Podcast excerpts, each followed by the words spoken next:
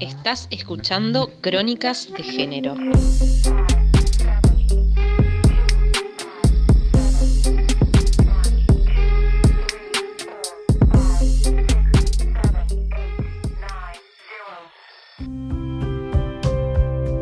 Reivindico mi derecho a ser un monstruo, que otros sean lo normal. Susie Shock.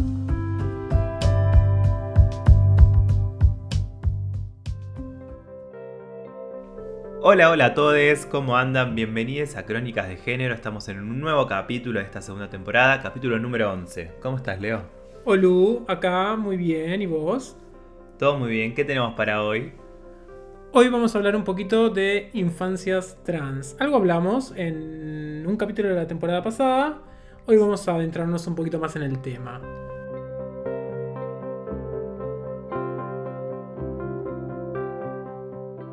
¿A qué llamamos infancias trans?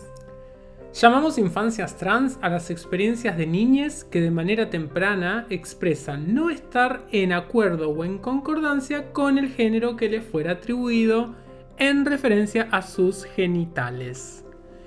Estas nuevas infancias, más acorde a la época, demandan ser escuchadas debido al marco social y regulatorio que las contextualiza, que permite que estas expresiones puedan surgir y ser escuchadas por las distintas instituciones que habitamos en cuanto sociedad. Lo que está pasando no es nada nuevo, hace décadas que convivimos con el colectivo trans y es cierto que existe una deuda enorme de la sociedad entera hacia con ellos. Lo que cobra visibilidad en estos tiempos es que la expresión de identidad trans está surgiendo más tempranamente que en el pasado, en parte debido a los cambios sociopolíticos tales como la promulgación de leyes que brindan derechos, y por otro lado, a que estos temas son puestos en debate de manera continua para lograr una, aún muy lejana, naturalización, lo que eventualmente desemboca en una desarticulación del tan conocido dispositivo del closet, que en el pasado impedía poner estas problemáticas en palabras. Me parece clave aclarar dos puntos importantes. Decime. El primero, que existe una nueva mirada profesional de la salud, y sobre todo en relación a la salud mental, que aloja estas problemáticas sin patologizarlas y que apuesta a la diversidad sexual. Y la segunda, que no todas las niñas trans piden un cambio de identidad civil, sino solo que se les respete y reconozca como ellas se autoperciben. Las instituciones que trabajen y alojen a las niñas trans deben contar con una postura postpatriarcal que evite replicar discursos limitantes que se desentiendan de la época en la que vivimos o que evite culpabilizar a los padres del niño, como viene sucediendo justamente con el caso de Luana, cuya madre ha sido fuertemente cuestionada ya que se cree que era deseo de ella tener una niña y que su hijo varón solo siguió ese mandato. Lo que sí sabemos es que no escuchar a esta niña que quiere ser reconocida como tal es estigmatizarla y condenarla a sentirse fuera de lugar o no aceptada por la sociedad. En este sentido, la identidad de género no es una elección consciente, no puede ser modificada por procesos terapéuticos ni es aprehendida con H. Se empieza a formar en la primera infancia, en lo que en psicología se ubica como la identificación primaria, donde se empieza a tomar rasgos de masculinidad y feminidad de ambos cuidadores primarios que comenzarán a formar una construcción de un yo que desde un inicio es una expresión del género del niño, niña o niñe. No hay momento anterior. Es como el Big Bang. Está desde el comienzo y no hay nada anterior. No hay una identidad de género normal que se vea modificada. Se funda en el inicio. Aclaremos también que hablamos de rasgos masculinos y femeninos de les cuidadores que no refiere a que sea hombre o mujer, sino a los lugares subjetivos que pueden llegar a ocupar. Entonces, la identidad de género se constituye de manera intersubjetiva con les cuidadores primarios identificándose a rasgos masculinos y femeninos que pasan a formar de manera inconsciente un ideal del yo. El problema justamente es que cuando esta síntesis que el niño realiza se entiende como algo que no debiera ser de esta manera, se comienza a culpabilizar al deseo materno, pero lo cierto es que todas las sexualidades se presentan como malentendidas, ya que no tenemos las palabras suficientes para dar cuenta de cómo y qué es la sexualidad para cada uno. Lo que sucede es que no todas las expresiones de sexualidad se oponen a las relaciones de poder que nos dominan, por lo cual tenemos sexualidades aceptadas y sexualidades no aceptadas. Igualmente en el debate también debiera entrar la cuestión de la rigidez de las identidades y deberíamos poder cuestionar que una identidad legitimada en la infancia no tiene que ser única e inamovible. Debería poder fluir libremente sin que eso signifique perder el derecho a ser reconocida. Durante la niñez se produce una transición social, un cambio que atraviesan todas las personas en múltiples formas que apuntan a comenzar a expresar su rol de género para vivir de una manera consistente con sus necesidades percibidas. Este proceso es singular a cada humano, donde el tiempo, los aspectos a modificar y la intensidad de los cambios van a depender del caso en caso. Muchas veces este proceso implica moverse entre caracteres binarios y estereotipados y otras veces no. Pero ¿qué pasa cuando las niñas eh, empiezan a vivir de acuerdo a su rol de género y expresarse de, la forma en que lo necesitan? Lo que sucede en esos casos es que disminuye la agresividad, la impulsividad, la ansiedad y todas las alteraciones del estado de ánimo, incrementando así la calidad de vida del niño.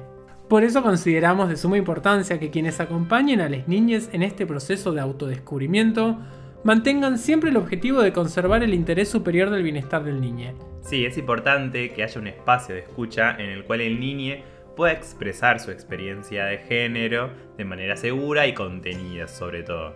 Lamentablemente está investigado que suele ser la propia familia el principal obstáculo a superar, tanto por las niñas como para los servicios de acompañamiento, los cuales afortunadamente son cada vez más, obviamente impulsados por adultos trans que, te vas a sorprender, algún día fueron niñas trans. Respecto de las adolescencias, lo que sucede es que se van a reeditar muchos de los aspectos adquiridos en la niñez. De hecho, los jóvenes que acceden a los servicios de orientación y acompañamiento expresan que nunca antes recibieron asistencia, por lo cual comienzan recién en la pubertad a realizar cambios tales como el uso de un nombre que los represente, el pronombre con el cual quieren ser denominados y la vestimenta con la cual quieren mostrarse. Que la transición suceda en este periodo de la vida, tan conflictivo como puede ser la adolescencia, es un arma de doble filo. Por un lado facilita la escucha, ya que la persona suele tener más trabajado el conflicto y hace más fácil una posible orientación, sin embargo es una edad donde se está más sensible a llevar a cabo conductas problemáticas que sin el acompañamiento adecuado puede tener consecuencias bastante dañinas. Entonces, acompañar a un adolescente trans va a requerir poder contener muchas situaciones de crisis y un malestar subjetivo acumulado de muchos años. Ya no se va a tratar entonces de acompañar la construcción del género, sino que también habrá que acompañar el cuidado de la propia persona. También tengamos en cuenta que es una época en la cual los caracteres sexuales secundarios empiezan a tomar protagonismo en los círculos sociales y muchas veces deberán ser ocultados. Es de esperarse que en la adolescencia se genere entonces cierto malestar o extrañeza respecto del propio cuerpo que conllevará a emprender una serie de duelos entre los cuales estará presente la despedida de la imagen de la infancia para emprender un camino de autoconocimiento de la construcción de una imagen más ligada con la vida adulta. A pesar de los avances sociales y de la lenta transformación cultural que es llevada adelante por las distintas organizaciones activistas, la comunidad trans se enfrenta a la vulneración cotidiana de sus derechos más esenciales, a saber, la educación, la salud y el trabajo. Estas vulneraciones se agudizan por razones de clase, etnia, nacionalidad, discapacidad y otras variantes que implican una mayor vulneración de derechos. En cuanto a la sanción de la ley de identidad de género, produjo un impacto notoriamente positivo en las condiciones y calidad de vida de las personas trans. Al día de hoy, 6 de cada 10 personas trans han vivido alguna situación de discriminación social. Esto demuestra la lentitud de los procesos de cambios sociales y la necesidad de trabajar en la sensibilización de la población en general. La sanción de la ley de identidad de género en el año 2012 fue un paso muy importante, pero no resuelve los procesos que subyacen al estigma y a la discriminación actual. Algunos datos. Según un estudio que hicieron desde la Fundación Huésped con la Asociación de Travestis, Transexuales y Transgénero Argentinas, 8 de cada 10 personas trans que se atienden en el sistema de salud público sufrieron situaciones de discriminación debido a su identidad antes de la sanción de la ley. Después de la promulgación, este número bajó a 3 de cada 10. En 2017 la esperanza de vida para la población travesti trans era solamente de 32 años, donde el 63% de los fallecimientos se debía al HIV u otras enfermedades asociadas como tuberculosis o infecciones pulmonares, y el 14% se debía a crímenes de odio. En cuanto al sistema educativo, casi todas las personas trans asisten o asistieron al sistema de educación formal pero mantienen un alto nivel de deserción. 6 de cada 10 mujeres y 7 de cada 10 hombres trans abandonaron el nivel secundario. Cuando se investigó el motivo de la deserción, las encuestadas refirieron a la discriminación por su identidad trans como el motivo principal, y esto incluye discriminación de pares, docentes y directivos. Con la vigencia de la ley se observa que la discriminación escolar bajó un 20% y que una de cada 10 mujeres y 3 de cada 10 hombres trans pudieron retornar al sistema educativo. En ese sentido, la exclusión del seno familiar y la falta de acceso a la educación trae consigo una enorme dificultad para acceder a un trabajo formal y en condiciones seguras. Este hecho coloca a la prostitución como una de las escasas posibilidades de sustento. En el año 2017, el 42% de las personas que se encontraban en situación de prostitución indicó que se encontraban buscando otra fuente de ingreso y que su identidad dificultaba justamente la búsqueda. La mayor parte de la población travesti trans vive en habitaciones de hotel o pensión, ya que se les dificulta acceder a una vivienda por contrato, ya sea por su identidad o por la imposibilidad de contar con un recibo justamente de sueldo como garantía. La precariedad laboral es una de las características que afecta a la población, la proporción que quienes trabajan en el sistema formal es baja y como consecuencia solo una de cada 10 hombres o mujeres trans tienen aportes jubilatorios. El trabajo sexual continúa siendo la salida laboral más frecuente por parte de las mujeres trans. La promulgación de la ley de identidad de género ayudó a la población trans en la búsqueda de trabajo en el ámbito formal y 3 de cada 10 mujeres y 6 de cada 10 hombres trans retomaron la búsqueda. Pero ahora tenemos ley de cupo laboral trans. Así es, recientemente aprobada, y apunta a que los tres poderes del Estado Nacional adopten un cupo laboral del 1% destinado a personas trans con el fin de promover la igualdad de oportunidades y derechos. También busca incentivar al sector privado, a través de alivios impositivos, para que contraten personas trans en los próximos 12 o 24 meses. Y asimismo, esta ley plantea que el Banco Nación promueva líneas de créditos preferencial para financiar emprendimientos de colectivo de personas trans. Creemos que esta serie de medidas no soluciona el problema, pero al menos comienza a marcar un nuevo rumbo político y social, brindando oportunidades y herramientas a un colectivo que desde siempre fue estigmatizado y excluido de la sociedad. Recordemos que la Declaración Universal de los Derechos Humanos estipula que toda persona tiene derecho al trabajo digno y productivo, para lo cual recomienda a los estados adoptar todas las herramientas necesarias para poner fin a la discriminación sexual o de género.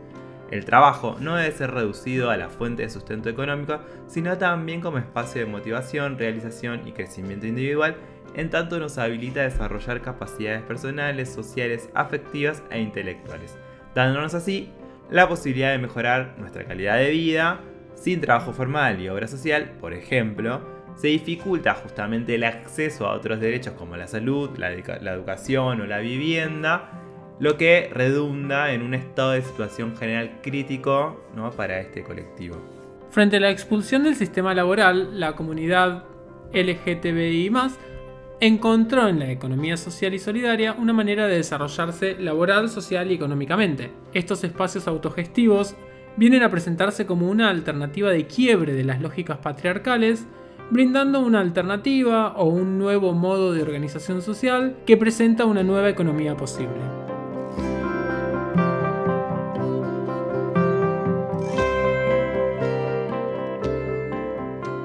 Como le digo a mis pacientes, hasta acá por hoy. Eso es todo, amigues. Eh, pueden seguirnos como siempre en nuestras redes. Nico, contanos cuáles son nuestras redes, por favor. La única, que es Instagram. Pueden dejarnos mensaje en arroba crónicas de género, aunque también nos pueden seguir en Spotify y darnos seguir para que todas las semanas les llegue nuestro aviso de nuestro nuevo capítulo. Así es, fuimos Nico y Leo y nos volvemos a encontrar en un próximo capítulo de Crónicas de Género. Chao.